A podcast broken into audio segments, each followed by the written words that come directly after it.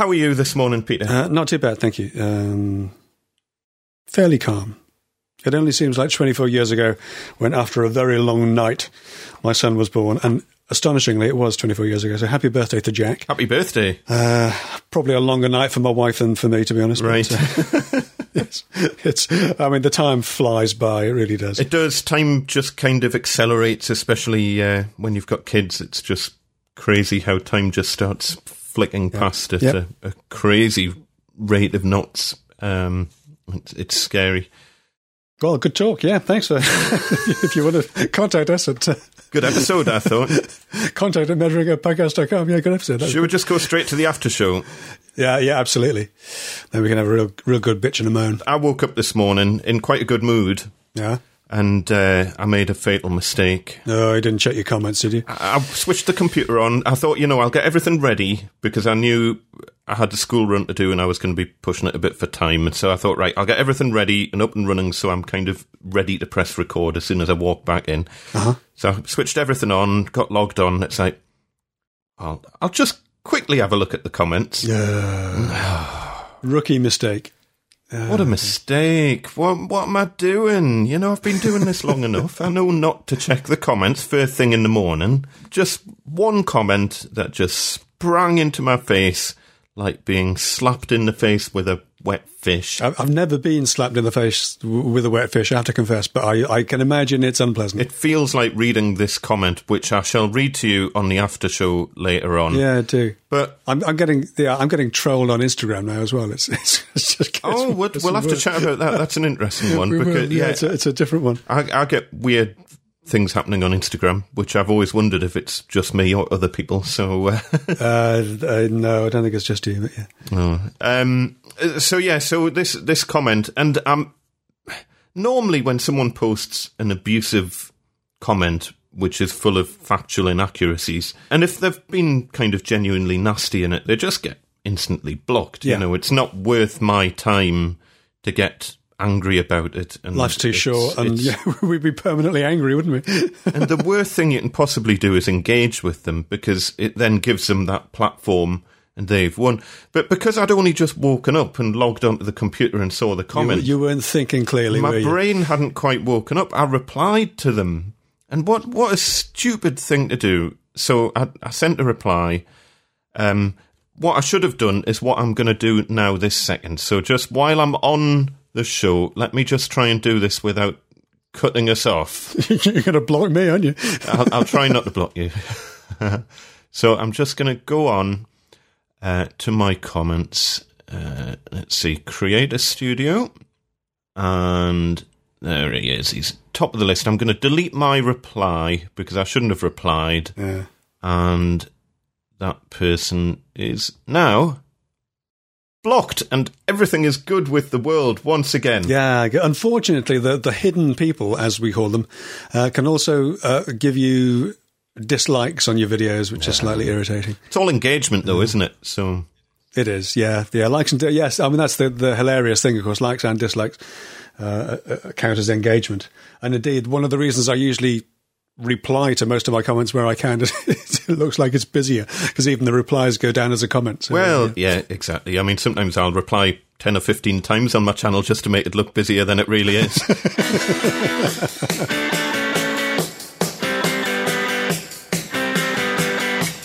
Welcome back to the Measuring Up podcast, the UK's first and, as far as we know, only commercial joinery podcast. I'm Andy McClellan and I run a cabinet making and joinery business up in sunny Newcastle upon Tyne. And I'm Peter Millard, as well as running a virtual 10 minute workshop for YouTube.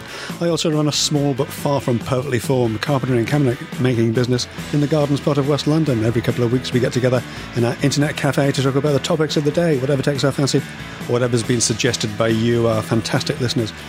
But before we get into any of that, Andy Mack, welcome back. How have you been? Well, apart from the comment thing, and, and everything's now fixed, obviously. Because people who are hidden don't exist. people who are hidden don't have a voice anymore, and when, when they're nasty to people, they don't deserve to have a voice. So It is a strange thing. I know we, we talk about the YouTube comments a lot, but it is a, a, an odd an odd thing, isn't it? It's just people just want you know people just vent. I think, and uh, it is, and you know what it is. And I, I- I sent you a screenshot of a comment that I got yesterday. yeah, I framed it. And because they'd structured the comment in a way that wasn't nasty, then we've established a, you know, we got chatting and they've understood the error of their ways and uh, realised that I was right. Uh, and natural order is resumed, obviously. No, exactly. But no, in, in all seriousness, the, the type of comments where again, I've got one of uh, one of my videos that I put out quite a while ago, which was uh, um, Joiner versus IKEA one. Ah, Suddenly, I've started getting a lot of comments on that, so I think that's suddenly doing some sort of thing. I haven't checked the views on it or anything, but uh, it, YouTube's weird like that. Do you find sometimes out of nowhere you'll suddenly start getting lots of comments on one particular video? yeah. It's weird. It's like that one. That one is just getting pushed forward in the in the algorithm. Yeah. it's getting more views, and or even the, the views don't. Even if the views don't rise that much, you find that you get a lot of comments on it, and they're, and they're often quite old. So it is. It is. I don't understand it. I don't understand why. And it, it seems to go in a kind of cyclic way as well, where it's never more than one video that seems to be doing it Yeah, at any right. one time. It's it's almost like YouTube's going round and it's like, well, we'll try that one for a bit. Nope, that didn't go viral. We'll try that one for a bit. Oh, that's doing quite well. We'll leave it. Hmm. See what it does. Analyze the stats. Right, we'll we'll leave it for a bit. We'll try that one. And it seems to go in this kind of cyclic, um, kind of one video at a time, where Hmm. the algorithm is obviously just testing videos to see how they do. see what- see what and you happens, yeah. suddenly get this influx on uh, of comments on uh, what can be sometimes really old videos. It's it's weird. Yes, it's it's it's strange. It's strange. I had a, I had a topic in there about viral videos and and and how one can completely change your your interaction with YouTube. I don't know if you want to get into that now or, or save that for later, but uh, it, it's fascinating. I, I actually uh, I saw what you'd put in the show notes, and that was really interesting because I saw the same video Exactly, because that's obviously on- been been and I watched pushed. yeah, me too, me too. Uh, this is. Uh, should we get into it? This is the. Go on. This is the the secret trapdoor under the canal. Uh, this is a guy called Martin Zero, uh, and I have other stuff written down, but I haven't got. Sorry, bear with me one sec. So yeah, sorry, find my notes. Um, okay, so so this is a guy Martin Zero. He has a, a, a, a had a channel on YouTube for a couple of years and he, he's a bit of a, a Manchester buff. There are there you know there are guys. There's a there's one that I follow here in London called the Londonist, and they're they they're interesting in a bit of urban exploring. They go through bits of the city that you you wouldn't necessarily know about. And this this guy is is all about Manchester. Uh, he's had a channel for a couple of years, had about seven thousand subscribers, and he talked about trapdoors in the Rochdale Canal a while back. I did a little video about that. Anyway, somebody at the Manchester Waterways had seen this and contacted him to say, we're actually going to be draining that section of the canal. Did you want to come and take a look and do some video? So he, he went down there like a school kid, really excited about this because, you know, it's fascinating. And there is indeed a trapdoor at the bottom of the Rochdale Canal where they can drain it, and it drains into a culvert that's about 16 feet below. So they pump most of the water out and then they pull the trapdoor up. Trapdoors, uh, these are a couple of hundred years old, so it's quite a, you know, uh, interesting little bit of history. Anyway, he, he popped this video up on, on YouTube and he's had two and a half million views in in two weeks. His subscriber count has gone from 7,000 to I think it was 36 the last time I looked. Uh, uh, and, you know, boom, one video can completely change your channel. Uh, and, and of course, he's done a follow up video about it. He's, he's trying to keep up with the comments as well.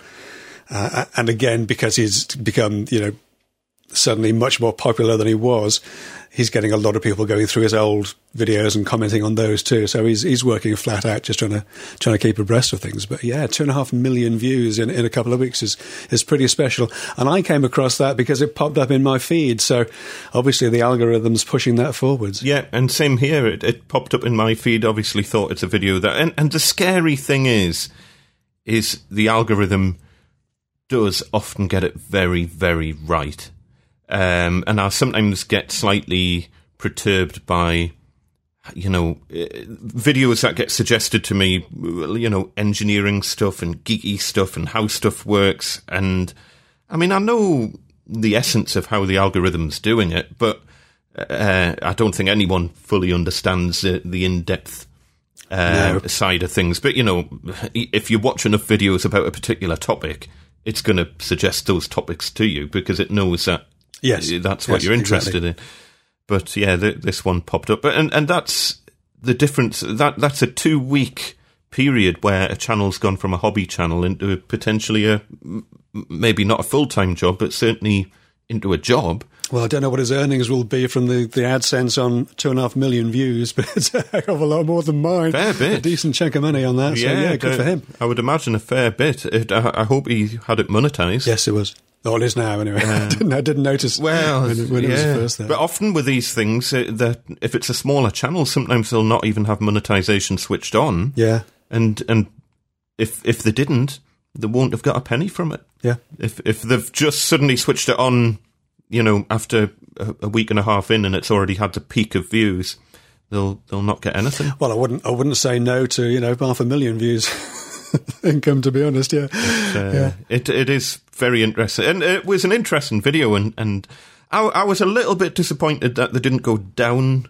the trapdoor. I would have loved to see how, where Yeah, it was only tiny. It was only about eight inches square by the looks of it. But you, you, could have strung a camera down there. it, it would have been interesting to see on a bit of string or something. what what kind of how it connects up to the culvert underneath and and stuff. It, but yeah, absolutely. Maybe you'll save that for a follow up. Maybe, maybe, maybe. Yes, maybe he did, and there'll be a follow up on it. Yeah, What's right. down the uh, trapdoor? But uh, and and the amazing thing is, is that the trapdoor's made of wood, and it was just solid. Yep, wouldn't. Well, it's it's you know again we go me and my wife go to Venice every year and we're going sort of before too long.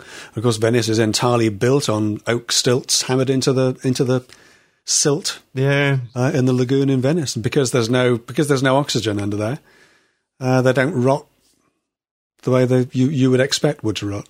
So they they do need attention over time, but because there's no air down there, there's no oxygen. Um, they they last much longer than you might. Uh, than you oh, might it's in- incredible. Fascinating. In- incredible. and of course, with a wooden a wooden plug like that, when it gets wet, it would swell. Yeah, So, I think that's what they were saying. it is that actually it, seal itself it, it up, does yeah. actually provide a, a really good seal. I mean, they had to put. You could tell how much force they had to put into it just to open the thing up. yes.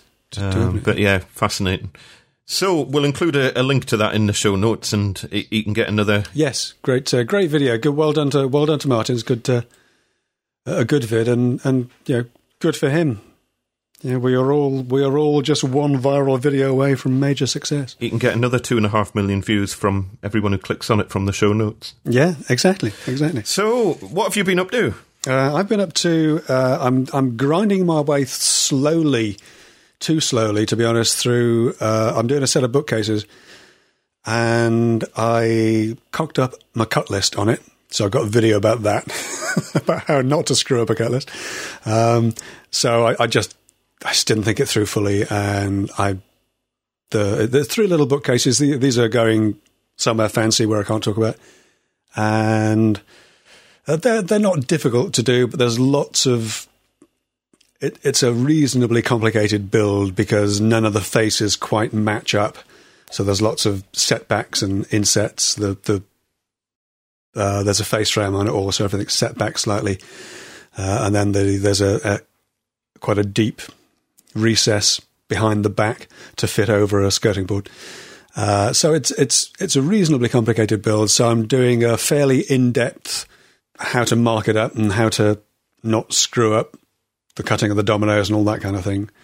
Uh, so the uh, you know the the best approach uh, to, to getting that right, and then you know you, because you're doing three, you can mark one up fairly carefully with pencil marks or whatever else, and then use those pencil marks as references for flag stops or stops on the rails, or, or even just other pencil marks on the rails to get your your dominoes in, whatever you're using in to the right positions and all that sort of stuff. Uh, and then there's there's going to be another whole section on on it's got fluted face frames, which are quite fiddly to do as well. So it's you know a reasonably complex build, but I'm also trying to get it finished by hopefully next week and paint it so I can go and get it installed and get paid because this this one's been dragging on for a while, and uh, I could do with making a few quid to be honest. Yeah, And it's nice to get stuff cleared out your workshop as well, and get get your space Yeah, back. well. and- yes, it's uh, the workshop is filling up with stuff at the moment. Um, rather than emptying out, which is what it needs to do.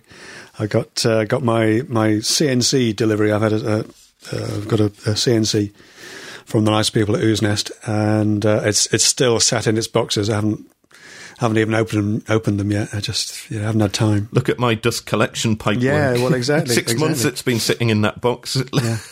Still haven't had a second. And in the meantime, I'm I'm struggling manfully through the, uh, frankly, really horrible videos, tutorial videos on Fusion as well. Oh right, right. Yeah. Is Fusion? If they ever need some need some help with their videos, you know, the idea of audio levels is to make them the same. they vary spectacularly from one to the other. Oh wow. I, I, so is Fusion what you would use to drive the CNC? Then is it? Uh... I'm not entirely sure, to be honest. Uh, I believe uh, Fusion's uh, what you can use to create the cutting path for them, but I think you'd use something else to actually drive it. Uh, it's it's still a bit vague. I I don't know enough about it yet. Mm-hmm. It's all it's part of the learning process. I'll start by nailing the thing together, and then by twisting the wires together, and then fingers crossed I'll have figured out the software by then. So uh, yeah, a journey of discovery. Yeah, you need something where you can just kind of show it a picture of what you want, and it just goes off and say, "Yeah, that's that's fine, Peter. I'll Yeah. do that." Well, th- hopefully this is going to this yeah this is going to be as close to copy paste carpentry as we can get. You know, for, for certain repetitive tasks, which is what I Yeah. what I want it for. What sort of stuff then? Um, I've got a few a few little ideas for small bits and pieces. Um, I, I'm doing a lot of flush doors with handle cutouts and that sort of thing. So I'm hoping to be able to f- feed a door into there, have a standard sort of handle cut out, and be able to nibble that away, or at least get the, the bulk of the waste cleared away. Um, uh, again, it's only going to use a fairly small router, so uh, you won't be able to swing a particularly big bit on it. I don't think, but I don't know. I, I've never had one, so it'll be it'll be something to play with, something to to discover uh, how it all works. So yeah, I'm, I'm looking forward to it. Looking forward to having a you know I'll need to clear a couple of days to get it built, uh, uh, and also to uh, to get to grips with how to work it. Uh, but yeah, I'm looking forward to, to having a proper play with it. And of course, there'll be a, a, video series on this. I think starting out in CNC has a nice ring to it, so Exciting times. we'll get that. Hopefully, get that sorted out before we go to Maker Central, of course, which is uh, looming large on the horizon, isn't it? Yeah, and we're right next to Ooznest as well, aren't we? So We are on the same on the same block, not quite not quite next door, but uh, in the same block of stands. Stand G twenty five at Maker Central uh, will will will be us. So come and uh, come and pay us a visit. and very exciting. Our tape measures have arrived, and uh, yes, that looks fantastic. Do, do you want us to send you some down? Uh, uh, nah, you, you hold on to for now. We'll we'll. they'll only be available uh, from the Maker Central stand, won't they? So uh, Limited edition, Maker Central only. Absolutely. And um, you, you can come and see us on the 11th and 12th of May twelfth. Yep. in Birmingham. Um, uh, what was I going to say on the CNC? Uh, does it come with a router? It doesn't. No, it comes with a, a. They'll give you. Oh, you can buy one. They'll they'll supply one uh, if if you want to buy one. But I'm going to try using my little Katsu to start with. Uh, my little Katsu trimming router. Can can you use pretty much any router then, or Pretty much, yeah. Um, they'll they'll supply uh, collars to fit the Dewalt uh, 65, I think it is, and the Makita trim routers, the the, the non-plunging trim routers, basically. Um, uh, and the uh, the Katsu is the same, basically a complete clone of the Makita. So the the collar will fit it. Yeah. does it kind of hook up into the electrics of the router somehow? So does it, it Yes. does it turn the router on and off and Uh, I think so. I don't know actually. yeah? Uh, you know, as I say, th- these are all things we'll we'll need to learn. Because presumably it could even vary the speed of it. Uh, uh, uh, you would think. And I know Uh, I've seen presumably. I've seen external variable speed controls you can get for routers that don't have a variable speed control. I wouldn't like to guarantee they'll work on all routers, but um, Uh, yeah, uh, again, a journey of discovery. I, I, I don't really know much about them at all, uh, but I'll be learning pretty fast and pretty soon. So yeah, keep you posted. but it is it's a question of getting that couple of at least a couple of clear days where you can just kind of embed yourself into a project. Uh, and a bit of, and a meter square of clear workbench Yeah. as well. yeah. And I, I've had like the odd clear afternoon, but it's never been enough time to warrant, you know, when I start on the dust extraction thing, I don't want to get halfway through it. No. Because if I get halfway through it, I'm going to have no dust extraction. Exactly. um, and, and what, I, I, I need to get myself in a position where I've got a good couple of days at least where I can just kind of because I know that I'm not going to have everything I need Yeah. to make this work, so I'm going to be going backwards and forwards to Running around to um, Screwfix or wherever to uh, yeah, to get getting adapters. Um, perhaps even having to order various adapters for because obviously nothing's standard in the world of dust collection, No, of course not. and uh, it, it's just kind of I I don't want to do that right in the middle of a project. But every time a new project comes about, I'm like, oh, I wish I had the dust extra- extraction Yeah, sorted yeah, out, you yeah, know, because it's such a haphazard way that I've got things connected up at the minute. It's a pain in the backside, but uh, yeah, it, it's just getting those couple of clear days. Mm. Well, as ever, you've got to make them, haven't you? You- If you wait until you find the time, you'll never do it. So you got to you got to make the time for it, and uh, somehow, somewhere. I need to just block it out in the calendar so that because otherwise I'll just I'll book work in, and and I do just need to block it out. I think that's the only sensible way of doing it. Do we have um, follow up? I haven't had a chance to look at much of it. We got a little bit, yeah. We got a, a couple of comments. Um, there, there was a couple. I don't know if you want to talk about one of them or not, um, but one of them came in from uh, Martin Parsons, who's at Untested Woodworker on all the social things, and he's asking if we have two separate business uh, accounts for joinery and YouTube income. Uh, he goes on to say, uh, I'm assuming about two businesses here, not the two or three dozen that Andy probably has at this point. Um, but he's uh, starting to do, uh, he, he's keen on, I think he said he's a web designer and uh, he wants to get into the um, joinery side of things, uh, but also is interested in doing bits and pieces for YouTube. So do you do we split that out separately? Um, I, I- don't personally. Uh, I split out uh, business and personal finances, but all my business stuff is just treated as a as a uh, personal sole trader income. Yeah, I've had monetized channels for for quite a long time, so I've had stuff trickling in from YouTube. Not very much, but I've, I've had stuff trickling in from YouTube yeah, uh, for the last four years or something. So, um, or certainly three or four years, I, I think. Um, so I've had to sort something out for that, and plus because mine aren't all joinery related, there's no way I could put them as being part of the joinery business. Mm. Since yours are all joinery related, the, there's I, I doubt HMRC would particularly care that some of your income is coming from YouTube No. and some of it because it is so overlapping anyway. You know, you're you're, you're buying tools Yes, that you use exactly. for your business and you use them for YouTube. So it it's like it's it's a tricky one for me. I have two separate businesses. My joinery business is a limited company, and my YouTube is is self employment.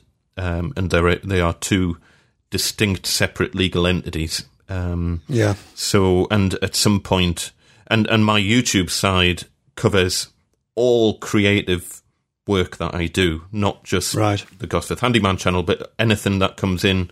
Um, and uh, it's just basically a, a catching pot for anything creative that I do, whether it's drumming side or an- anything that's not doing woodwork for customers. yeah, Um, so it's YouTube income, Patreon income, um, selling stuff through the Gosforth Handyman website, you know, and a- anything like that comes under my creative business. Um, and at some point, I'd quite like to do that as a limited company, but the the costs of running it as a limited company wouldn't would barely cover what it makes. wouldn't warrant it. Yeah, So it, it's a tricky one. I don't particularly want to have to file two sets of limited company accounts every year, so I haven't quite decided what to do there. Um, at, at- at the minute, I'm just keeping it as limited for the, the joinery business and, and self-employed Yeah. for the, the YouTube stuff. Well, I, I wasn't monetizing at all for the first year that I was on YouTube, so uh, effectively, I- I've, I've only been monetizing for a year, uh, and in fact, my year financial year doesn't end until the end of this month. So, uh, I'm not sure how we're, how we're going to account for everything in terms of tax, but uh, as far as I'm concerned, I'm lumping it all together under the under the general uh, the general sole trader one man band account and yeah, what, what difference does it make, really? I mean, accountants love their columns and their to separate things out under, under different he- headings, but really, it it all comes out, out of the same pot as far as I'm concerned. So uh, I don't really think it makes that much difference. It it depends. It's an accountant question, uh, and uh, I mean, speaking off the top of my head, you could potentially bring a lot of your creative gear into the business if you haven't done already. For example, uh, and this is just an example, and and then they could be uh, depreciated over time as a, an ongoing business loss and reduce your Yeah. tax liability potentially. But uh, uh, uh, that's very much speaking as a layman and not as an accountant. Whether or not you could do that in the way you've got things at the minute, bringing camera gear into the business and stuff, um, you could probably bring a certain amount in and say that you use it for Yeah. Uh, taking to client sites and, and all of that. I think you could certainly justify a, a certain Or, amount you know, of it. the, the videos we do are, are tutorial videos, so Oh, that is absolutely. absolutely in in line with with what I'm doing. You know, I'm either making stuff for people or I'm showing people how to make stuff. It, it, it's all it's all the same thing as far as I'm At concerned. the point that you put fifty grand's worth of red cameras in, into the business or something, they might they might yeah, question yeah, that. And uh, I'm, I'm going for the black uh, the Blackmagic 4K has, has got my uh, attention actually. Yeah. yes, yes, that'll that'll be the day. At the point that we start paying for our own film crews, and Yes, I've read, a, I've, I was watching on a couple of uh, um, shows on YouTube where they were like, you know, as soon as possible, you need to get staff to do your editing for you, and you need to get people to do your thumbnails for you, and all this sort of thing. That's like, how, much do you think I'm making from this channel? Uh, Yeah, well, exactly, exactly. I mean, it's. I don't know. There was one thing on uh, YouTube Creator Academy or something. I don't know if it, if it keeps popping up in, in my on my YouTube Studio page, uh, and it was you know anxiety of of watching your view count. They were interviewing some YouTube star, never heard of her. Uh, she gets an average of a million views per video, and she gets really anxious if one doesn't get 750,000. You think, it's just how many people are actually going to relate to that? Yeah. How many people are going to say, oh, yeah, we, we feel your pain, you know, the struggle is real? Yeah. Well, I heard an interesting statistic the other day that it's something like um, only 3% of YouTube channels make up like the vast majority of YouTube's advertising income. yeah, I can believe that. So the, it's some crazy, crazily small amount of channels who are just crazily huge. You Yeah. know, the Yeah. and then everyone else, ninety-seven percent of people on YouTube just aren't making any money. Uh, you know, they're they're not making enough to certainly to live on, um, and but that makes up the vast majority of the videos on YouTube. But the the all of the income is coming from this top three percent tier of your you know your your ten and I'm not even talking about your one two million subscriber No. channels. I'm talking about 10, your 10 plus. your your PewDiePies and where they've got I don't know what what's PewDiePie up to now eighty million. No, I can't remember Many, many, many more than us. Yeah. because the algorithm pushes the bigger channels, and the bigger the channel gets, the more the algorithm pushes that channel. And it's kind of this um, Nothing succeeds like success, hey? Yeah, and it- it's got sadly very little to do with the content of the video, and it's just down to the the the YouTube algorithm and what it decides it's going to push. And sometimes they're very very good videos. Sometimes they're cats and cucumbers. We've we've talked We about this before many times. So yeah, interesting comment from Mike there. I, I thought that was uh, Yeah, yeah, good stuff. a, a good one to cover off. And uh, one of the other things that um, is whether or not you should have a, a separate business bank account for it, and i- it's something that I'm going to be chatting about over on my small business channel at some point because it comes up all the time. How, how can people find that, Andy? I'll include a, a small business toolbox. I'll, I'll include a link in the show notes. Is that smallbusinesstoolbox.com by any chance? It's dot .uk. UK, okay. And um, the the the bank account side of things is an interesting one because if you're only being, you're always told you should have a dedicated business bank account, otherwise Mm. it's potentially breaching the terms and conditions of your personal bank account. But if you're being paid Mm. just by YouTube and Patreon and PayPal and Stripe and Payoneer, essentially you're being paid by other bank accounts. Um, because you could certainly view PayPal and Payoneer and all that sort of thing as, as bank accounts. Yeah. How is that any different from just receiving a wage from a company? Funds from some, yeah, yeah. That's an interesting idea. I actually hadn't thought of that. And I, I've never known a bank. I'm, I'm sure people have had, had it happen to them where the bank has said, "No, you've got to get a business bank account."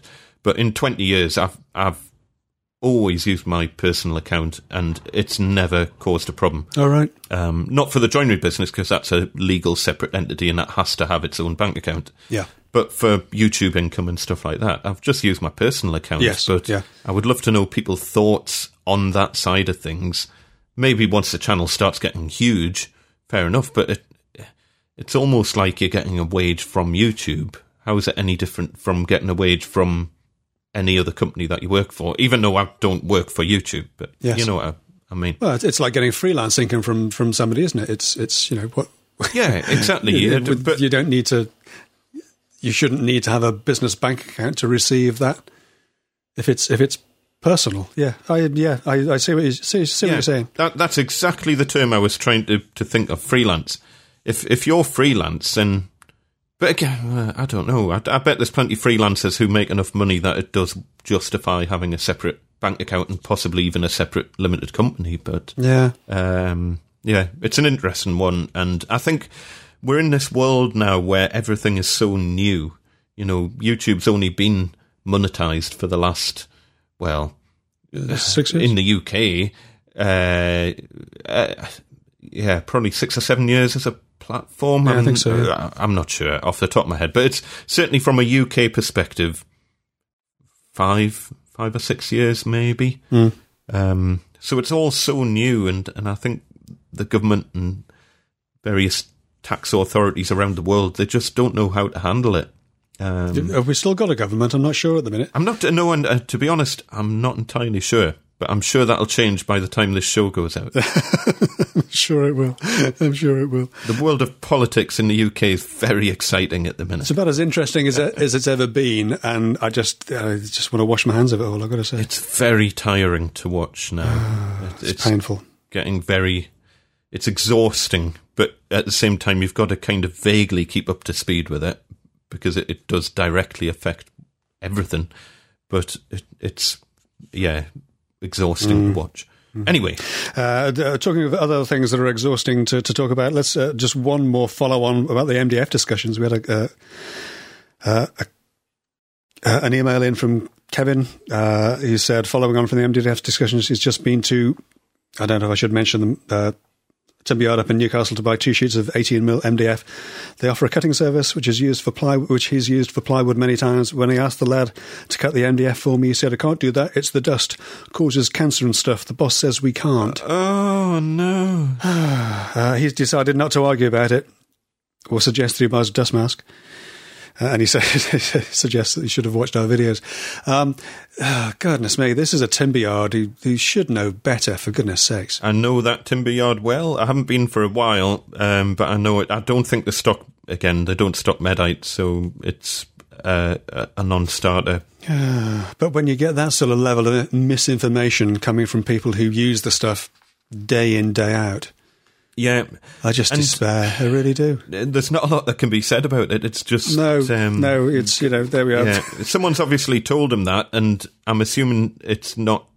You know, it, it must be a boss who's put that message across, uh, and it's unfortunately just just wrong information. But uh, Uh, as opposed to plywood, of course, which is which is made of you know unicorn tears and uh, honeybees and flowers. Um, yeah, um, please tell your staff that plywood contains exactly the same chemicals as MDF to bind everything together. Uh, so identical binders. yeah. And what's slightly worrying is if you're cutting plywood without a dust mask, thinking that everything's dandy, then you're probably doing yourself a lot more damage than just putting a mask Yeah. on and cutting anything. should, we, should, we, should we say it all together? All wood dust is hazardous. Yes. Take the appropriate steps to protect yourself. If you get trouble with your lungs, you can't make them any better. Uh, you can only make the best of what you have. You can't get back what you've lost. So, ugh, yeah. Oh, that's that's uh, that's sad, especially for a local supplier as well. As I say, I know them well. They're they're good for hardwoods and stuff like that. They, they tend to get quite a lot of nicer wood in stock if you're wanting kind of crazy quantities of oak and stuff like that. But uh, yeah, as I, I don't think I've ever bought MDF from there, to be honest. Uh, talking of getting back what you've lost, how's your uh, how your your video rendering issues going? Uh, we had a we had a question in from from Goran. Uh, we mentioned Goran, I think, in the in the uh, first episode.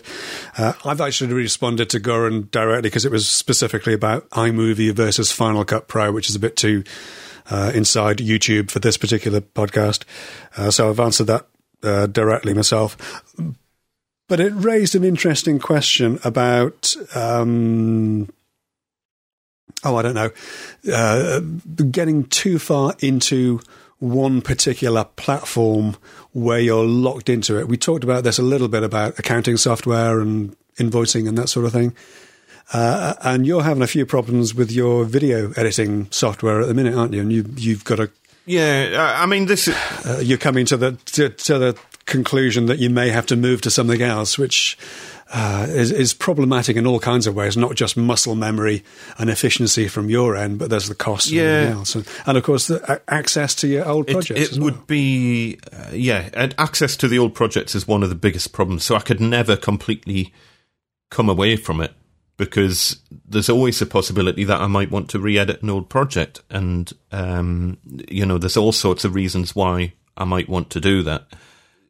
I mean the problems that i'm having with uh, vegas and uh, it's Vegas. It used to be Sony Vegas, and then it was Magix, and and it, it's one of these companies that's been kind of through the mill of acquisitions and things, and I don't think that's really done things. like SketchUp, yeah. Yeah, you know, um, and it's frustrating because it's an older. Well, it's not an old. It's only one version down from the current version. Right. But once they move on to a new version, all their effort is onto the new version. Of course. And eventually they just stop releasing patches for the older version, um, even though the older version might still have problems. And I'm certainly not paying for yet another upgrade when the last upgrade that I paid for didn't work. Yeah. Um, and it's only since I moved to that version a year or so ago that I started having problems. Before that, Vegas was absolutely fine.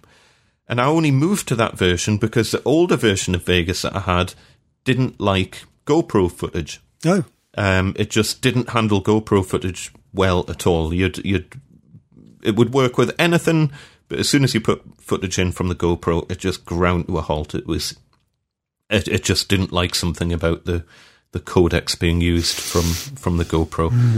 Upgraded to the new version that resolved all of the GoPro problems. apart from its audio. for the yeah. last, oh yeah, you can't fix GoPro audio, lordy. And um, the last year has just been a year of crashes constantly. You know, two or three, well, often a lot more than that. Mm. You know, m- maybe five, six, seven crashes per editing session. Jeez, I, I, I'd have been out of there instantly. I've got to say, I, I, I that would just drive me nuts. Yeah, and the the trouble is, is that you get into this loop of support calls being raised, and then you're waiting for them to get back to you, and then you get back to them with information, and then suddenly six months have passed, and in that time you've you've made another hundred videos on the platform. you Yeah, know, well, this is this is the thing that I was talking about as well. Obviously, where if you're a busy YouTuber doing you know, at least a video a week, maybe more, there's no time to mess about learning something new, really, because you've got so many other things going on.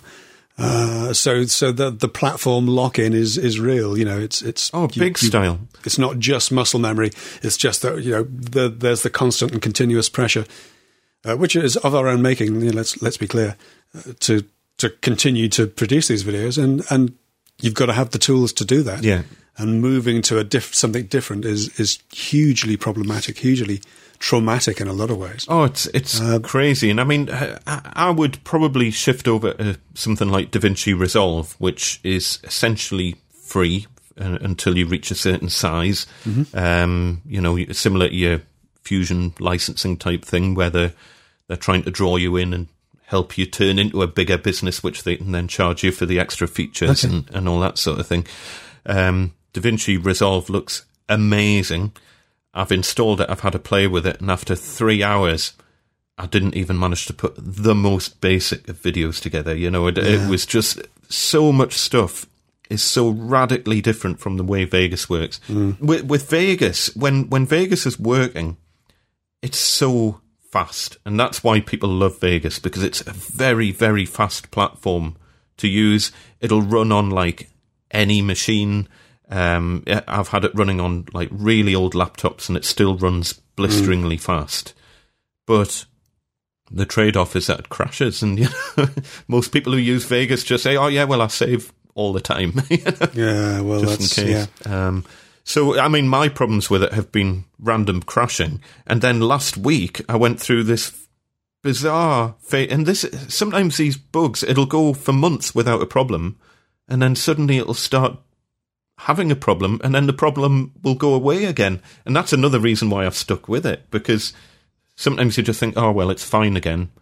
I'll stick with it, and and then Yeah. after a couple of so last week I started getting this problem where I would render a video and then randomly halfway through the ren- uh, halfway through the finished video there would just be a few frames of black of, of nothing um, the audio and everything would still be there but the video would just disappear so I don't want channel videos on my channel with random black frames of nothing in it because that video is going to be out there com- completely unacceptable, isn't it? yeah, and plus you can guarantee that'll be the one video that goes viral.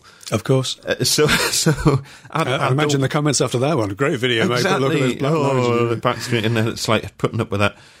So when that happens, the only thing you can do, apart from the fact that you have to proof watch the video, looking for these individual fra- black frames that appear, and then once you found it, it's like right, delete, re-render it, set it, set it going again, you know, uh, and then you have to proof watch it. And sometimes I was having to proof watch these videos four or five times, and th- this is for maybe a twenty or twenty minute video. Yeah. So once you've taken into account the render time and the proof watching time for a 20 minute video, it could be that you're spending five hours Watching just yourself. rendering and watching yourself. and by the end of it, you're just like, "Oh, I cannot watch this video anymore. But you're still looking out for these. And now, this week, hasn't happened at all. At all. I've done five five videos uh, that I've put together this week, and I haven't had a single crash, and I haven't had a single black screen during the Maddening, render. isn't it? It's it's, just, just- suddenly the, the the bug has disappeared. So I'm back to well. It's working. I, I think uh, I'm just going to kind of gradually try and learn Resolve in the Uh-huh. background because it's going to take a long time. I'm going to gradually start, but I can't just instantly switch Yeah. over. It would take me two weeks to put one video together. you know. When you when you first started talking about this, and you'd be chatting about this on on uh, Twitter and Instagram, uh, I, I had a quick look at, at Resolve. I had say, I had a quick look at Vegas and thought, "Whoa, that looks like it came out in 1992." the, the, the screen grabs that I've seen, and it, it is Vegas that's the slightly different or special one. I think the vast majority of video editing platforms have a similar look and feel. I trialed uh, Adobe uh, Premiere, and I swear I spent the whole of the 14 day trial trying to do the simplest of edits, and literally got nowhere. I couldn't even produce a, a 10 minute video on it. I just just could not do it. I just didn't understand. Everything was different about it, Oh, and is that your doorbell or my doorbell? uh, it's not mine. Oh, two seconds. I, I- Okay, I've got a delivery coming, so just give us 30 don't worry. seconds. Sorry. I'll leave everything running. I'll talk amongst myself. Can you see me? Oh, what you got? Oh, more stuff. More tape measures. More tape measures. Fantastic. Right, I'm back. I ordered um, the measuring up ones, and I ordered a new batch for myself for Maker Central as well. And I sent them as two separate orders for some reason. So the measuring up ones came yesterday, and then mine came today. Hey. Yeah, I'm out of breath. take a minute. That's right. Sorry about that. Go on. What you were saying? So yeah, I mean the the, the, the I've got to say uh, I'm I'm on the Mac side of things, and all Macs come with iMovie, which is a consumer level. Uh, was originally a consumer level program, but it's actually when Final Cut, which is the pro version, of editing uh, of Apple's editing software came out. The iMovie got the upgrade. Now, Final Cut used to have a light version. Uh, and iMovie, iMovie effectively became F- Final Cut Lite then. Uh, it is restricting, but in what, two years of fairly extended use, I haven't had, I, I might have had a couple of lockups, but I haven't lost a single edit. I'm just about to do my 300th video next week. Uh, I, haven't, I haven't lost a single edit. I, I, you know, the idea of, of losing stuff would just drive me nuts. and it's so I just couldn't couldn't deal. it's so hard when you're doing creative stuff as well because when you're editing a video, you make tiny little tweaks and little creative changes of where scenes cut into each other, and Yeah. you know, are you going to crossfade them, or you're just going to have a straight hard cut between scenes, and how are you going to do the audio, and you're making all these tiny little changes, and if it crashes, even if you've only lost ten minutes of work. Sometimes it's really hard to remember the changes that you To- that to you made recreate To all those little tweaks, yeah.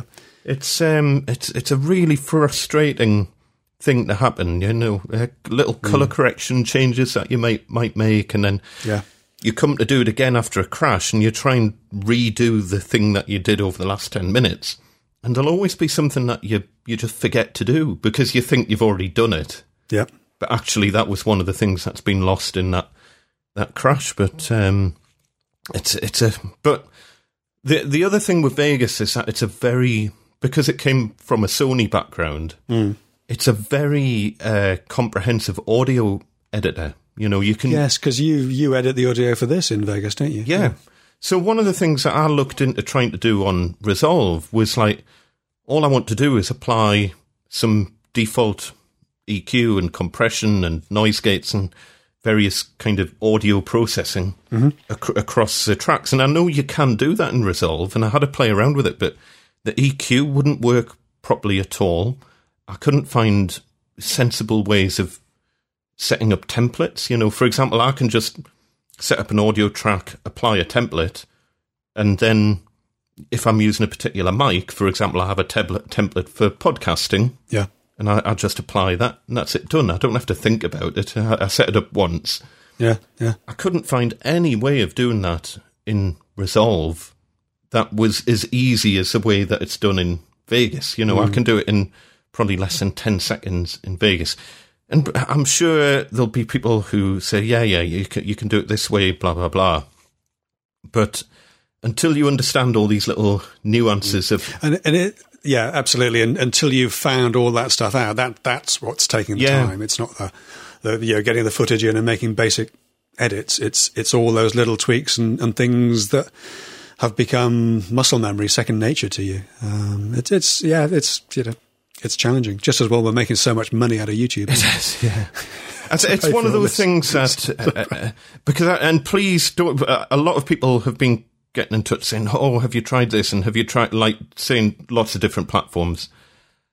The only platform I will attempt to look at is DaVinci Resolve. So I, I know that there are other platforms out there that will be very, very good, but about the only thing that I think would like, I, I don't want to go down the Adobe route because I hate their licensing model. I don't want to be into a cloud lic- licensing model where I can't just make a one-off purchase.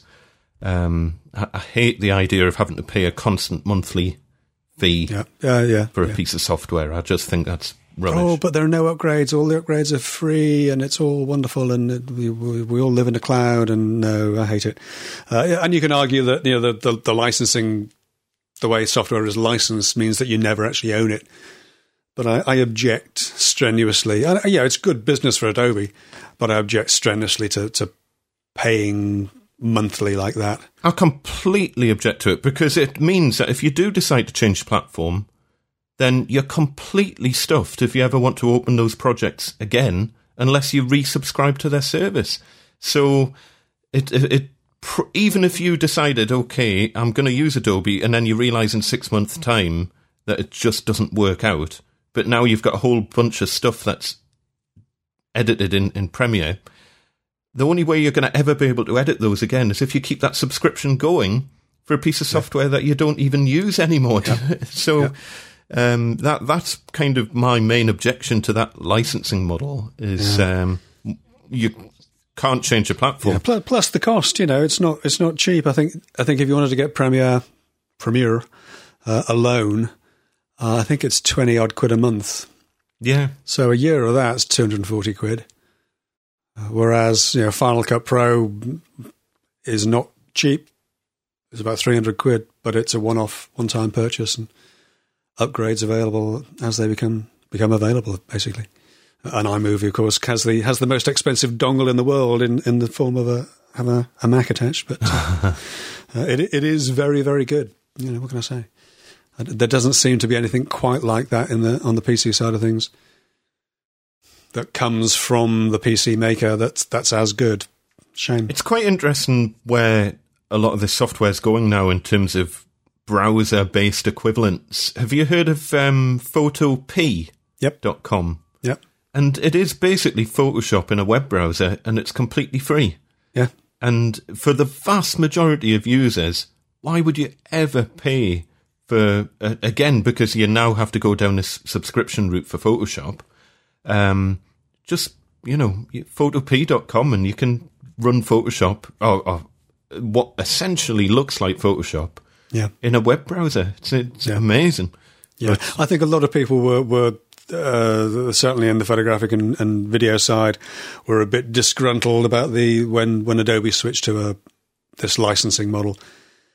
Um, uh, uh, you know, no matter how much Photoshop looks like a fantastic deal, if you're really into your photography at only ten quid a month, uh, yeah, if you need if you want Photoshop and Premiere, then that's thirty quid a month, thirty odd. And you think, well, you know.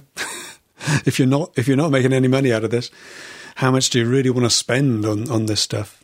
Um, yeah, uh, uh, uh, there were certainly a lot of Photoshop image editing type uh, applications came out uh, when Adobe started switching to this this monthly licensing model for Photoshop. So uh, uh, I use one of them. I use Pixelmator, which is very good. Yeah. Um, uh, but again, I've still got you know I was in I, I lived in Photoshop for for most of my photographic career. There's an awful lot of muscle memory still in there. I could sit in front of Photoshop now and know exactly what to do. There are things in Photoshop that I that you can't do or can't do easily in in these other things. Things like you can apply a filter and then fade it. So you've got, you know, you apply a color correction. You think that's a, a little bit harsh. We can just sort of knock that back a touch, and you can do that in Photoshop. We haven't haven't found other ways of doing it in the, that in these these other things. So yeah, uh, it's it's just not fair, is it? yes. it's getting the time to. There's, there's just amazing, amazing packages out there for all sorts of things, and it's getting the time to invest in in learning them is is one of the biggest challenges. I, I think. We will we'll persevere and we'll do what we can. Uh, well, yeah. Anyway, I hope you hope resolve not resolve. I hope um, Vegas uh, continues to behave nicely for you, you know, because. Uh, Well, it's behaving at the minute. It's it's like you know it's like having a saw that doesn't cut straight or or only decides to work every now and then. It kind of you know gets in the way of your your workflow, doesn't it? And uh, it's not the sort of thing you'd want. And then, but then it's it, it's like having a saw that doesn't work properly. But then the manufacturer says it's not the saw to blame; it's your workshop. Mm. And then you start digging into, oh well, it's not Vegas to blame. I need to, and you start going down all these other routes of, oh, is it some problem with my graphics drivers? Is do I need to install QuickTime codecs? And you know, you start going down this awful, awful kind of path, and then suddenly the bug randomly disappears. Yeah, Um, but at the moment, uh, yeah, it it it would have to happen a lot more than it's happening. It's it's happening to the point of annoyance, but Vegas is still incredibly quick for putting videos together in the scheme of things, which means that I can put relatively complex videos together relatively quickly. Um, it renders really quickly when it's not putting random black screens into videos. yeah, Um, and when it's behaving itself, it, it's uh, as I say, it's a really es- established and quite powerful audio editing uh, piece of software for Yeah. multi-track audio. Um, and it, it's yeah, it, it's anyway. Inside baseball. Uh, yeah, sorry, a, a, bit a bit too inside baseball. That's a sports metaphor. Just uh, just while we're chatting, what sort of render times do you get uh, out of Vegas for for a HD 1080p?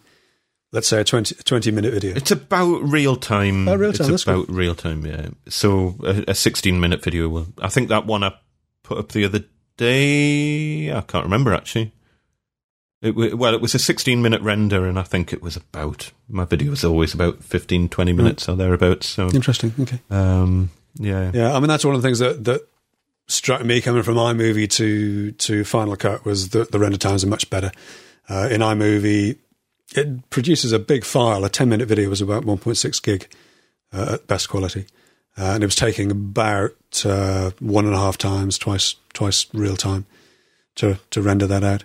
Whereas switching to, to Final Cut, it produces a much leaner file, and render times a ten minute video renders in about six minutes. It's it's blisteringly fast. And again, you know, Macs are very, very good at this sort of stuff as well because the, the hardware and the software are so integrated. Yeah, it, it's all integrated very well, and, and Final Cut is you know, runs close to the metal, as the the old timey uh, uh, software guys would would say, uh, and it is very very tightly integrated. I think that there's a again, this is really sorry, we're drifting off here, shockingly, uh, but there's, there's an M- MKBHD Marques Brownlee video where he's with another YouTuber called Sara uh. Uh, Sara was discovered by Casey Neistat, uh, a very popular YouTuber, for those who don't know. And she went from 4,000 subscribers to 40,000 overnight when uh, when he, he picked picked up one of her videos. Anyway, they, they, were, they were talking about Premiere, as they call it, versus Final Cut. And Marques Brownlee rendered rendered a 4K video twice in the time that it took her on a you know all singing dancing PC to do it in Premiere. Interesting. So yeah, it's it's it's very quick. It's very quick. anyway, that's enough of that. Should we start? yes, what? Um, where? Oh, we're an hour and ten in. Yeah, uh, I, had, I had an interesting thing uh, happen in the week. Uh, it, it's down as problem solving. Uh, uh, sorry, it's down as managing customer client expectations. And I went to see somebody. Somebody called me, uh, asking me about alcove wardrobes. And I was a little bit, little bit late going round there. They were leaving, so the kids were running around. Uh, They were off to the coast for the weekend. Mum, mum, mum, do I need a swimming costume? It's flipping January. Of course you don't. anyway, uh, the, the, all this chaos going on. She's talking about, you know, double wardrobes, doors, drawers, doors underneath, doors inside. Ba da da da. A week or so later, they start chasing me for the because I hadn't done it because I'm busy, and I knocked the quick, simple set of drawings out and an estimate. And the estimates are all kind of template driven now, and I know what a double wardrobe is going to cost. I know what drawers are going to cost, top box, all that. I can I can put the quote together fairly quickly. So I give them a quote, and, and then you get an email about thank you for that, but it wasn't really what we discussed. And fair play, I, I had missed a set of shelves off the inside of one of the wardrobes because that was mentioned, but I didn't make a note of that. But she said, "Oh, I didn't didn't want drawers in the wardrobe. We discussed it, but I said no. Actually, I, you know, I did I did ask you specifically about that because drawers are one of those things that add a add a big chunk of money to a to a wardrobe, especially if they're uh, on the outside. You know, if they're facing us, you've got to have drawer fronts and all that sort of stuff. Uh, and if you have them inside, then there's other complications because the drawers have to be narrower to clear the drawer uh, doors and all that sort of stuff. But the the the killer was I, I have guide prices on my website. I have prices because it's the yeah it's the one thing that everybody wants to ask, and they, it says very clearly starting from, and it says very clearly the cost can easily go up to you know more than double this, and everything else. In other words, anything nice like uh, soft close runners and soft close drawers and panel doors and top boxes and drawers will all push the price up. And she'd seen the bottom line price and expected to get two wardrobes fully fitted for that. So we were we were you know more than double the sort of price that that she was looking at. And you know what what what can I say? I can't do anything about the fact that she she's not reading the website properly. Yeah. Uh, I've amended the wording slightly to, to hopefully make it a little bit clearer. Uh, but at the same time, I don't want to give a top level price because then people will think they can get absolutely everything for, for a, a maximum price because you know Yeah. everything everything varies size, width, finish, everything. Anyway, I've, I've just left it with a sort of look. You know, apologize apologies for the uh, mistake on the drawers. Uh, uh, if you wanted to take the drawers out, put put shelves in the other side, it's going to come to about the same kind of money. The quote's valid for three months. It's a bit of a moot point if it's if it's well beyond your budget, but you know, let me know if you want to progress it further. And needless to say, I haven't heard a, a peep out of her since then. But the other thing I had, which actually surprised me a little bit, was working with the interior designers. And I haven't done much for them for a little while, but I've got the the basic sort of chunky modern tables that I make for them. Um, I've featured them in a few videos, you know, the type of thing, and they go off to be sprayed on a high gloss, and they look very nice. And I've got those down pretty much, you know, I can bang one of those out in a day without too much trouble. So it's a, it's a pretty much a day's money plus materials and maybe a little bit extra. Because obviously I've got to account for the for the length of time it took me to learn how to do them in a day. Yeah. Uh, but they've asked me to quote on something else, and it, it reminded you, me a little bit of your IKEA video where you, you buy a set of IKEA shelves rather than making them, because the section of that was was it forty mil? Uh, Uh, they were forty mil thick. Six mil, I think. Yeah. Thirty six. Yeah. Okay. Well, the, these this is a it's like a if you imagine a sort of tea trolley type of thing that people wheel in at hotels, it's a little bit like that, but with three tiers. So three shelves and just ball feet on them. 35 mil section, square, 35 mil thick shelves. So I look at that and think, well, you know, I made a, a little cube table that had a, I think, 40 mil section. That was that was complicated to build and to get a really smooth finish because it's going to be sprayed in a high gloss. Uh, I quoted that, at, you know, the previous one. I think it was 350 quid, uh, and I didn't make a penny on it because it took so long to to figure out how to put it all together. Uh, I quoted a day and a half to make this one, which of course pushes it above the cost of the bigger, chunkier looking table. And I get an email back. Oh, oh, uh, we're just trying to understand why why is this one more expensive than the bigger table when it's so much smaller? Because it's a one-off. Well, it's a one-off, and uh, you know there are three three shelves in it, so there's twelve joints rather than four in the bigger table. Yeah. It's it's thirty-five mils square. So how on earth do you get thirty-five mils square with clean faces for for spraying in a high gloss when you've got to have it make it up out of 12 mil or 6 mil capping on the end piece, or, yeah, whatever it is. You know, th- they can live with 36 mil. yeah. And then the ca- the cap, you're going to have a join on your capping, and what do you do about that? You're going to miter all of your capping. No, I'm not going to miter all of my capping. I'm going to butt joint it together and finish it the same uh, way I usually do, ready for spraying. But it's fiddly, it's finicky. I, you know, I've quoted it as day and a half. I know I'd spend more like three days on the first one, and if there are more to come, then we'll, you know, I'll have figured out how to do it by then. But I just don't know, and and I would have hoped that uh, being interior designers and having had a bit more experience of these kind of things, they they would have realised why it would have cost that much more. But I, I don't know how you can manage those sort of expectations for people because it's almost like you've got to be a, a, a counter maker or a joiner to understand why. But it's so much thinner. Surely it's easier. Well, no, it's not. It's mu- much more complicated to get it that thin and strong, uh, and in a good enough finish to uh, to be able to spray. It's it's. So anyway, I've I've I've explained it and, and I've left it with them, and uh, we'll we'll see what happens. But yeah, And one of the frustrating things as well is that if you're a legitimate, established, reputable business, your you know your reputation's on the line with this sort of stuff. You can't just knock it out and you know make it out of thin ply materials and stuff where you know it might look good for a couple of weeks, but then s- joints are stuck going to start opening up hmm. and it's going to start bending and it it's not it's just you know what the best solution is for that job because you've got the experience. But there will be kind of your fly by night people who will say, "Oh, I can do it for half that price," and they'll knock up some Yeah. piece of rubbish, which might look good for a couple of weeks, but then after a while, all these flaws start to appear, and, Yeah. and you realise that it's actually not. Well, the, the the reason I got the excuse me, the reason I got the table job in the first place was because they were using some other guy to do it, and he was making a, a uh, like a polk workbench type top, a, a thick top, and bolting legs to it, uh, and over time the legs will crack because nobody picks them up and moves them around; they get dragged around. And these things are, you know, they're only joined at the top. So that's the reason they asked me to do it because over time the, all the all the joints were starting to crack. So I, I make it. You know, if you've seen the videos, go and watch them. Maybe we'll put a link in the show notes to one of them.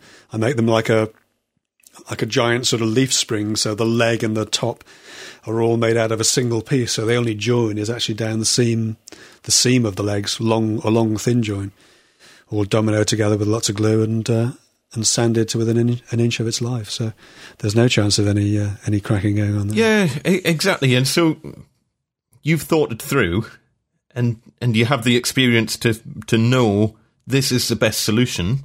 And it might not be the quickest way of doing it, but it's the best way of doing it. Yeah. But the people who come out out and and try and undercut you by doing the job in half the time, um, and and to be fair, uh, I don't get a huge amount of people undercutting me. You know, it, it, it tends to be, no. um, you know, people come to you because they know that you're going to do a good job, etc., etc. Exactly. But it is frustrating when when that does happen and, and people say, "Oh, I could do it for half the price," and it's like, yeah, that's fine if your business isn't going to exist in six months' time, because it won't if that's what you're charging. Yeah. And therefore you don't care yeah. about any. And, and if you're working out of the back of your van, there's nothing wrong with working out of the back of your van, but you're not going to be able to produce the same kind of finish and standard of work that we do with a workshop. You, yeah, exactly. You, you there's workshop joinery versus on site joinery, and there's certain stuff that you can only do in a workshop. You know, it just, it's not practical, mm. uh, to, especially in British weather. You know, if if you live in a country where you can set up some sort of mobile setup and you can be fairly confident that you're not going to get rained on every two yeah. seconds. Yeah. Or, or where all your clients have huge double or treble garages that you can work in. Yeah, exactly. Then, then obviously there's ways and means that you can work around that. But generally speaking, we have workshops for for a reason, you know. Absolutely, yeah. It would yeah, be a lot cheaper for us not to have workshops, but yeah, we, we, have fully stocked workshops because we have to do it. Yeah. To do the sort of work we would do. Yeah. Uh, have you put an offer in on that two and a half thousand square feet yet? By the way, oh, every time I drive past it, it kills. oh us. no, I didn't realise it was on a it was on a, a, a regular route that you do. Oh, that's, it's next to Screwfix. It's literally next oh, door to yeah. Screwfix, so it would be so convenient. Tell Screwfix they can move in there and take over Screwfix. Yeah, yeah. It, well, it's a similar site to Screwfix's warehouse. It's like it's, it's huge. All oh, but yeah, it's right next door. Well, just in the same bit of the business park and yeah, it, it's an uh, absolute non-starter, you know, and not unless I turned this into a much bigger beast than I wanted to be, and I, I employed staff and etc. etc. Well, your YouTube's going to channel's going to be employing staff before too long, isn't it? Have somebody else doing your editing and have a cameraman and you know all that sort of stuff. Oh, obviously. Well, I, I need to do that, and I need to have a bigger workshop to keep all all my YouTube stuff in. Of course, so, yes, yes. So, uh, so it's a win-win. Yeah, make an offer. There you go. I'll, I'll do it. I'll do done. it today. I've been on a nice little furniture repair job this week. I saw that on your Instagram, uh, and you can find Andy on Instagram at Gosforth Handyman on Instagram. Gosforth Handyman. You can, and you can find me at Ten Minute Workshop, and you can find the podcast as well, of course, at Measuring Up Podcast. I think almost a Ten Minute Workshop at Measuring Up Podcast on Instagram. Yeah. Um, yeah, so what's that's there? You turn into Keith Brown, Rag and Bone Brown, repairing furniture for people. It, it, comes around every now and then, and this was for a, a regular customer. And uh, interestingly, um, I'm coming up to my 200th video on YouTube, uh-huh. so I was kind of trying to think it would be nice to do something nice as a the number yeah. 200. So I, I, I must mistime this, but slacker. Slacker. Only 200, come on. I, I, thought I'll put this video together of the furniture repair because it's it's quite a nice one. And uh, so that's going out tomorrow. It'll already be out by the time this this podcast's live.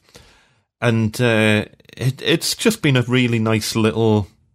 I mean, it makes no money whatsoever and I'm doing a separate Patreon walkthrough of it where I talk about the financial side of it and how little I'm making from it. But it's just nice to do these little projects just to kind of retain your sanity every now and then. Yeah, and yeah. Uh, and and you got it back to the workshop, which is a major coup. I think we might have talked about this before, where we I've got a guy who asks me to do yeah stupid little things while I'm there. And you say, well, you know, uh, if I could just take it away, get it back to the workshop, I could, I could do a decent job on that. And it's always, oh no, while you're there with your drill out kind of thing.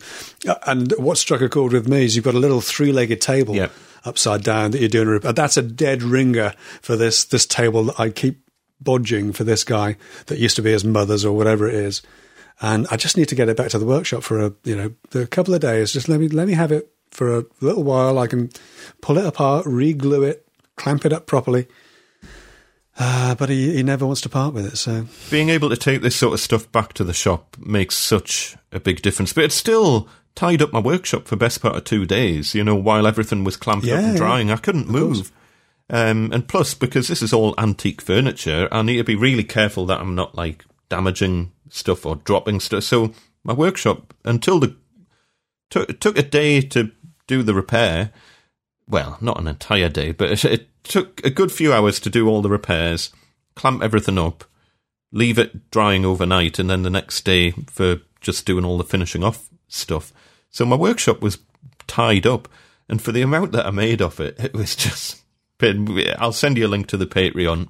You'll, you'll, Oh, yeah, do, you'll drop on the floor when you see how much I made from it. But Oh, I, I no, I'm, I'm all too familiar. I'm doing something. I've, I've done something now for, for somebody, uh, which, which paid pocket money. It really did, but it was a, a, fun little interesting thing to do. Same guy, actually, same guy who's, uh, uh, who I was doing the, um, uh, I keep bodging this table for.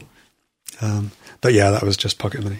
Uh, ridiculous, but you know, it's sometimes nice just to sometimes these jobs come about and I have to just ask myself, okay, do I want to do it? Yeah. Yes. Can I do it in the workshop in my own time? yep, Yes.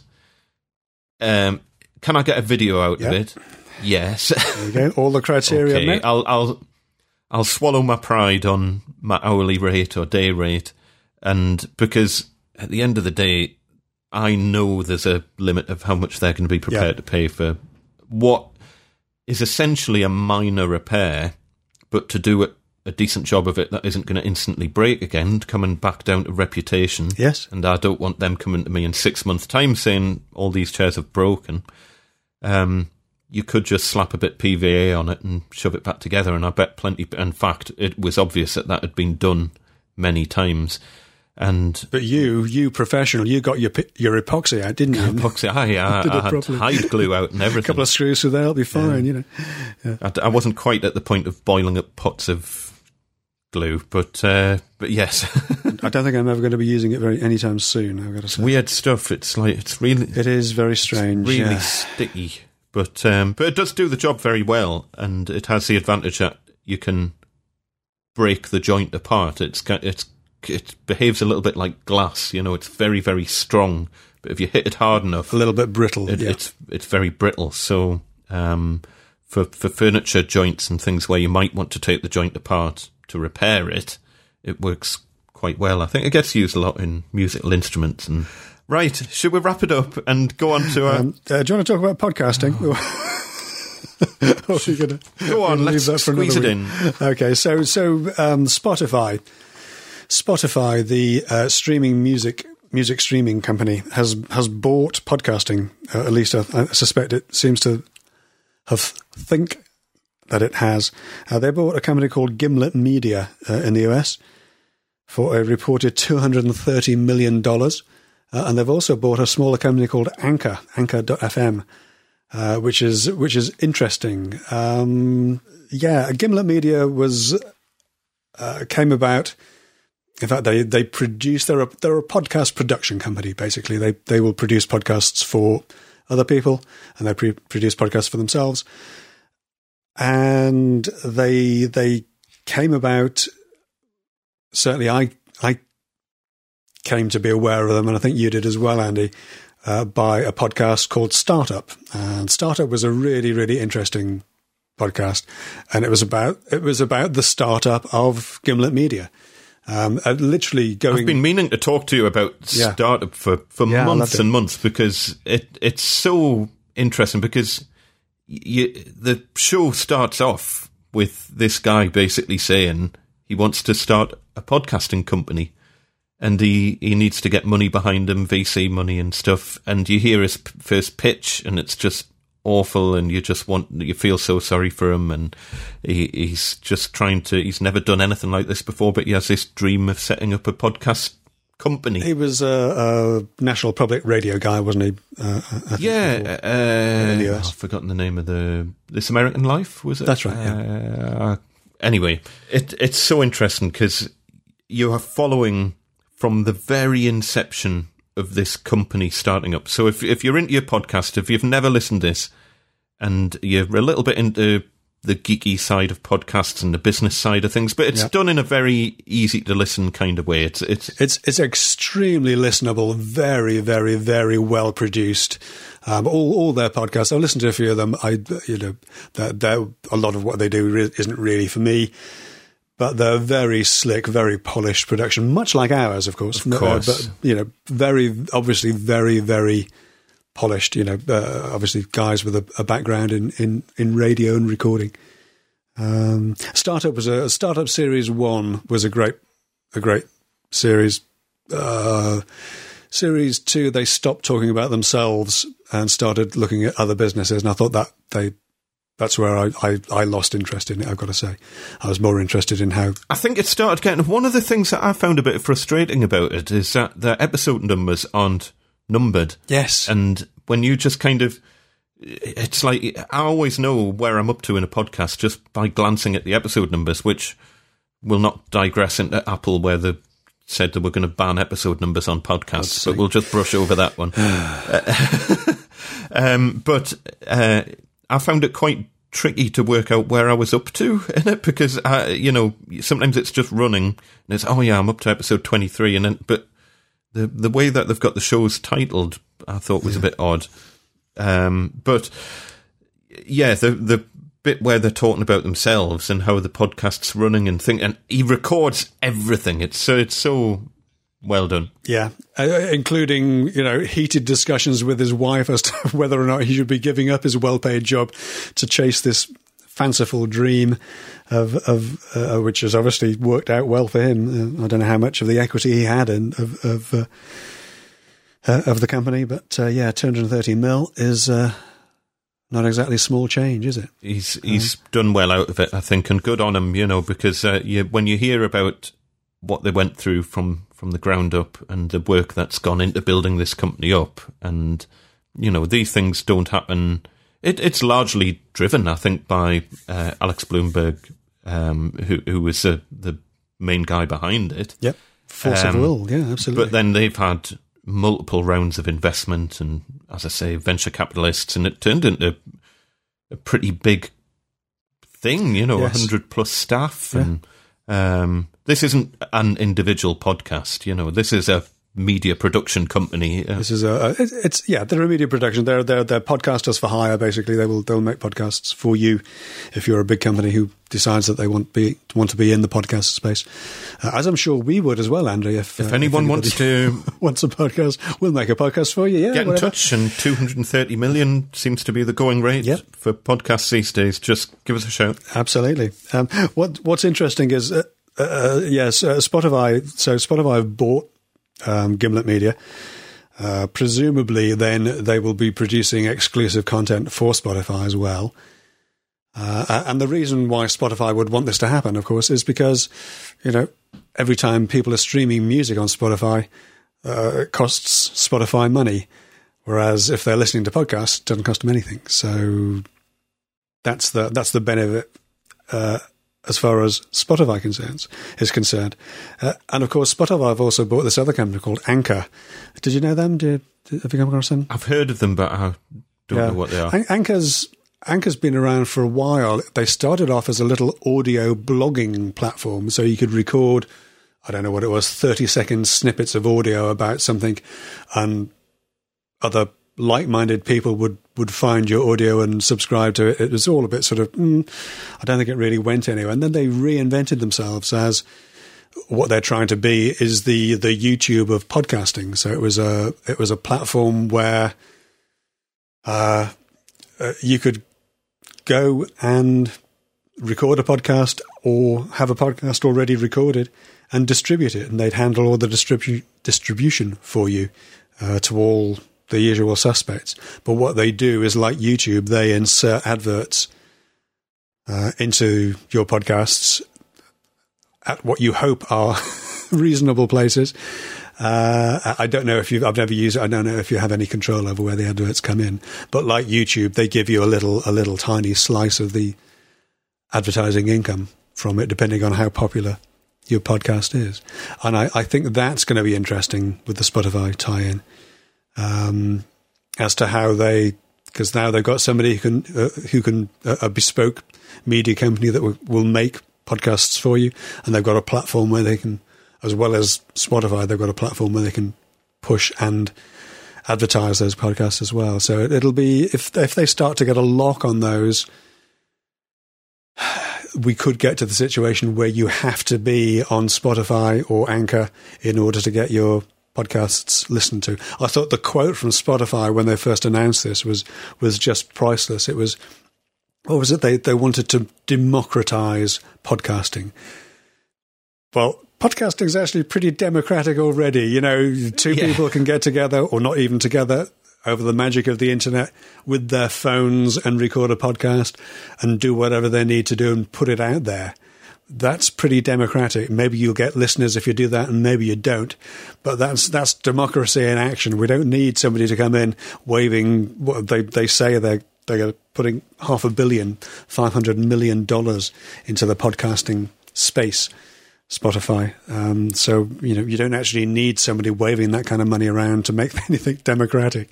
Yeah, the whole uh, beauty yeah. of podcasts is that anyone can do it very cheaply. Absolutely, as as, as, we've discovered, yeah. as we know, because and the big thing is because podcasts don't need the crazy amount of bandwidth that video needs, and that's why you don't need a big platform like YouTube to distribute your content because uh, podcasts use a fraction of the amount of internet bandwidth that, that video uses. So it's a much, much easier format to, to get out there without having crazily high running costs, you know, where the, the reason that there's no serious competitor to YouTube is because they're the only ones who can afford to put together a global infrastructure for distributing the quantity of data that you're talking about with, with YouTube. Just cannot begin to imagine how much server space YouTube uses.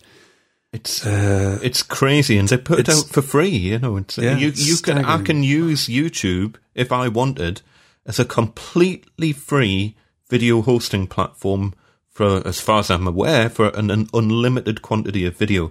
Do you realise how much that would cost if I wanted to hire server space and data center space and pay for bandwidth? To host video myself. If I pre YouTube, it, it, would be a fascinating exercise. Oh, it would, it would be staggering. I could work out the numbers because I, just, that is what to, I used to do for yeah, my job. Just to see what Amazon Amazon, no, right, Amazon Web Services would would to see what they would charge for for that. Yeah, relatively easy to calculate, you know, and, and the the numbers are out there, and um, to to to host a single video and you would be paying for every time someone watched that video because you would be getting the bandwidth charges coming back to you. So yeah. for a, a, single popular video, you would be looking at thousands in hosting yeah. fees. If if you if you managed to get a viral, if you were lucky enough or unlucky enough to get a viral video, you would be well. Martin Zero's two and a half million views in two weeks. You know, oh, maybe work it out based on that. That would cost. That would be an interesting one. It's a bit off topic for my channel, but it, it, I could potentially do that because I can dig into some of my old data center costs and all that sort of thing uh, from back in the day. And you know, if you want to hire some server space in a data center and pay for the bandwidth yourself, what would the costs be? It would be, it would be be staggering. Well, that would be interesting. Actually, I think I think that would, that as you say, a little bit inside baseball. A little yeah. bit. Uh, there's the there's the show title, Inside Baseball. Um, uh, but it would be interesting for anybody who's interested in YouTube and who's interested in doing YouTube to work out what it would actually cost. Whenever I put anything out on my channel that's in the slightest way off topic, it just bombs. It just it does terrible. Every time I do videos that aren't related to woodwork and um, joinery in in general, it just gets no views. So I you never know. This might be the lucky one. you never know. You're only one video away from a viral hit. Well, that would be ironic if that video went viral. I, I would, wouldn't. wouldn't I wouldn't hold my breath. But yeah, if if you've ever if if you've noticed about the Gimlet Media story, and if you look at um, Alex with envy at the amount that he's potentially, and we don't know exactly how much he's personally made from this deal. No, if, he- if he's gone through many rounds of finance, every round of finance will have will have taken a slice of the equity of the company. But I, I imagine he has some left. So even if he only has five percent left, he's still pocketed twelve mil, hasn't he? Yeah, More or less. He'll have done. it- It'll have made the whole venture worthwhile. And if if you are looking at that enviously, listen to that podcast and Mm. hear what he went through from the ground up to build it to that point. a you know. whole a whole lot of work and a whole lot of heartache to get to where where they are now. big style. We shall include a link in the show notes as per usual. A little update on show notes as well. We obviously we always do have Patreon shout outs, um, but we've run out of the. It's been causing a bit of a problem with the show notes in that the show notes haven't been synchronizing properly because we've had so many Patreon people listed in the show notes. So what we've done is they are all now on a page on the website and we've just put a link in the show notes to that page on the website. That's why we've done that because basically the show notes are um, not synchronizing properly because they were getting too big. So we've had to just rein them in a bit, and that's a, a sensible way of doing it. Yeah, But just in case Patreon folk are wondering why, you are now on the Hall of Fame on our website, which is a much Yes. easier way of managing much things. nicer anyway. place to be rather Much than nicer place. grubbing down in the show notes with everybody else. yeah. Exactly, exactly. And another little bit of uh, admin to tell you about is that we ha- you can get a measuring up podcast T-shirt now, Whoa! and we shall include a link in the description. We've got a little Teespring store up and running, and at the minute there's just a one with our logo on, like a round version, I think, of our logo. But we will, from time to time, put limited edition stuff on there as well. Yep, absolutely. Um, but if you pop on to, I think it's teespring.com slash measuring up podcast, but we'll include a link in the, in the show notes. And you can get your own show t shirt from wherever you are in the world. we'll have to come up with some witty slogans, won't we? we will. I like measuring up in the bedroom. Anyway, so watch this space or listen this space. What else did we have to mention? I can't remember. Let's do a bit of nostalgia. Um, came up in conversation with somebody. How are we doing for time? I know we're running We're long. f- only 40 minutes over. Go on. Okay. Um, uh, I came up in conversation with somebody the other day, and I mentioned this, and they looked at me like I was insane because they were a young person.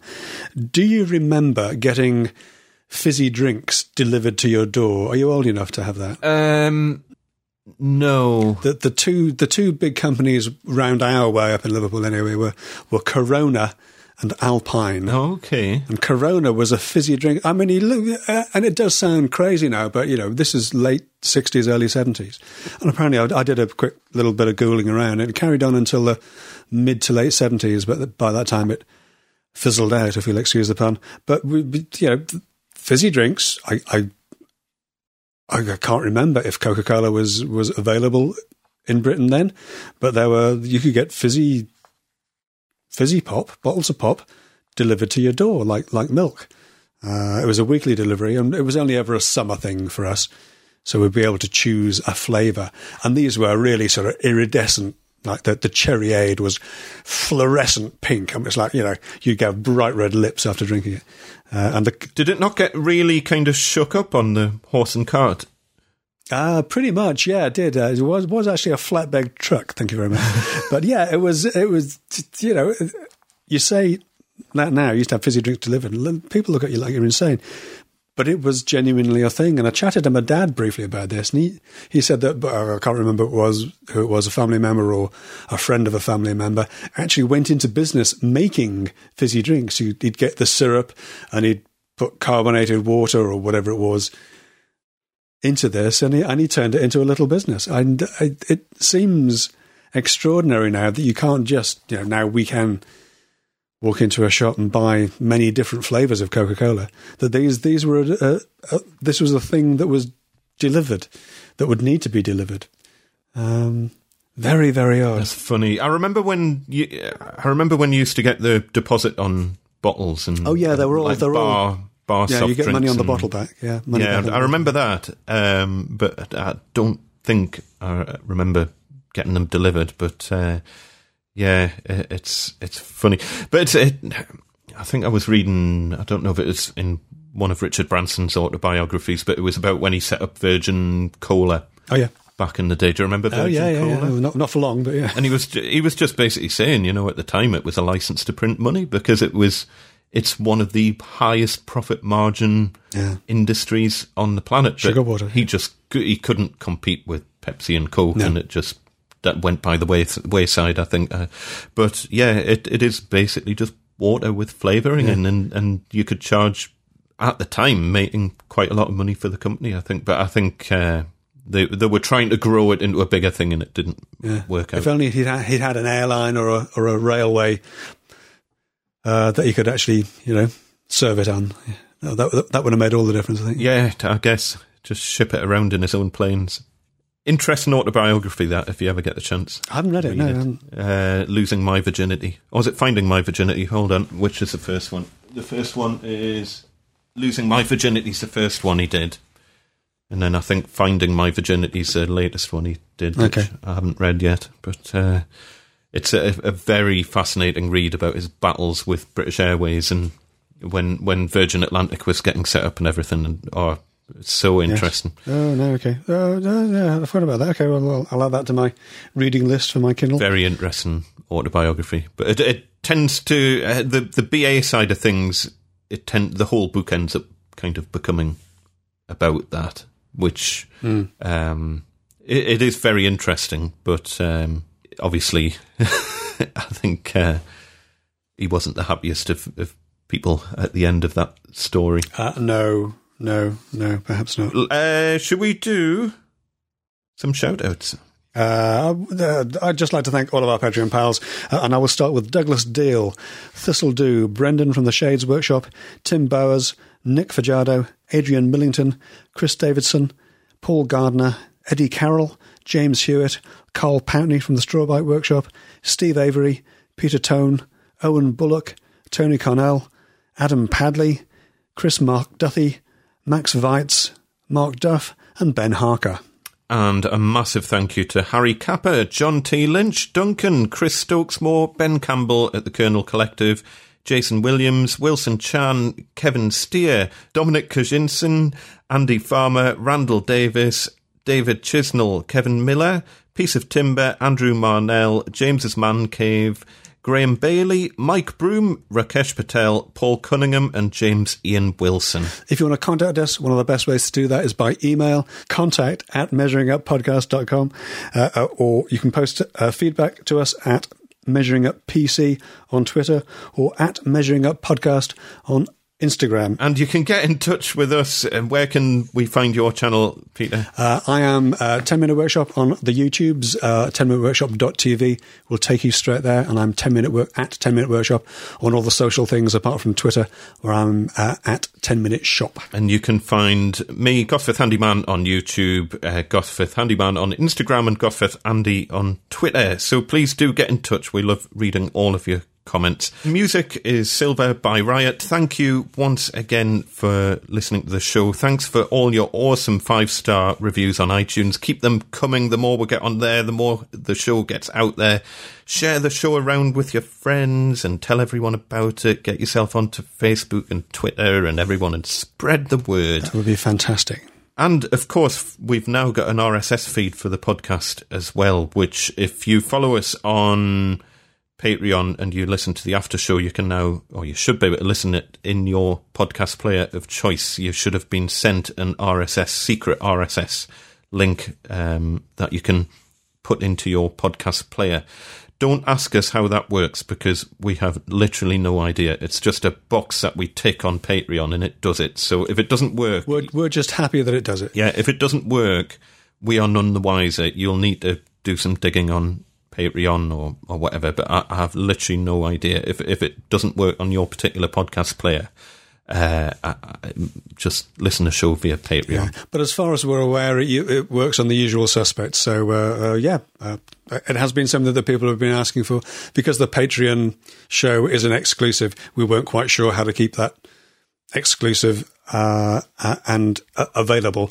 Uh, but now we do. So yeah, Yeah, turns out you just tick a box and Patreon does it all for you. fantastic. Um, normally, if it does help people with the RSS thing, normally if you get stuck, you just copy and paste, you, you copy that link and go into your podcast player and just go to like open RSS feed and you paste it in, and normally that'll do the trick. But if it doesn't work beyond that, I, don't know. You'd need to do some digging on your podcast player. Thank you once again. We shall see you in two weeks' time and we'll catch everyone on the after show. we will indeed. Take care.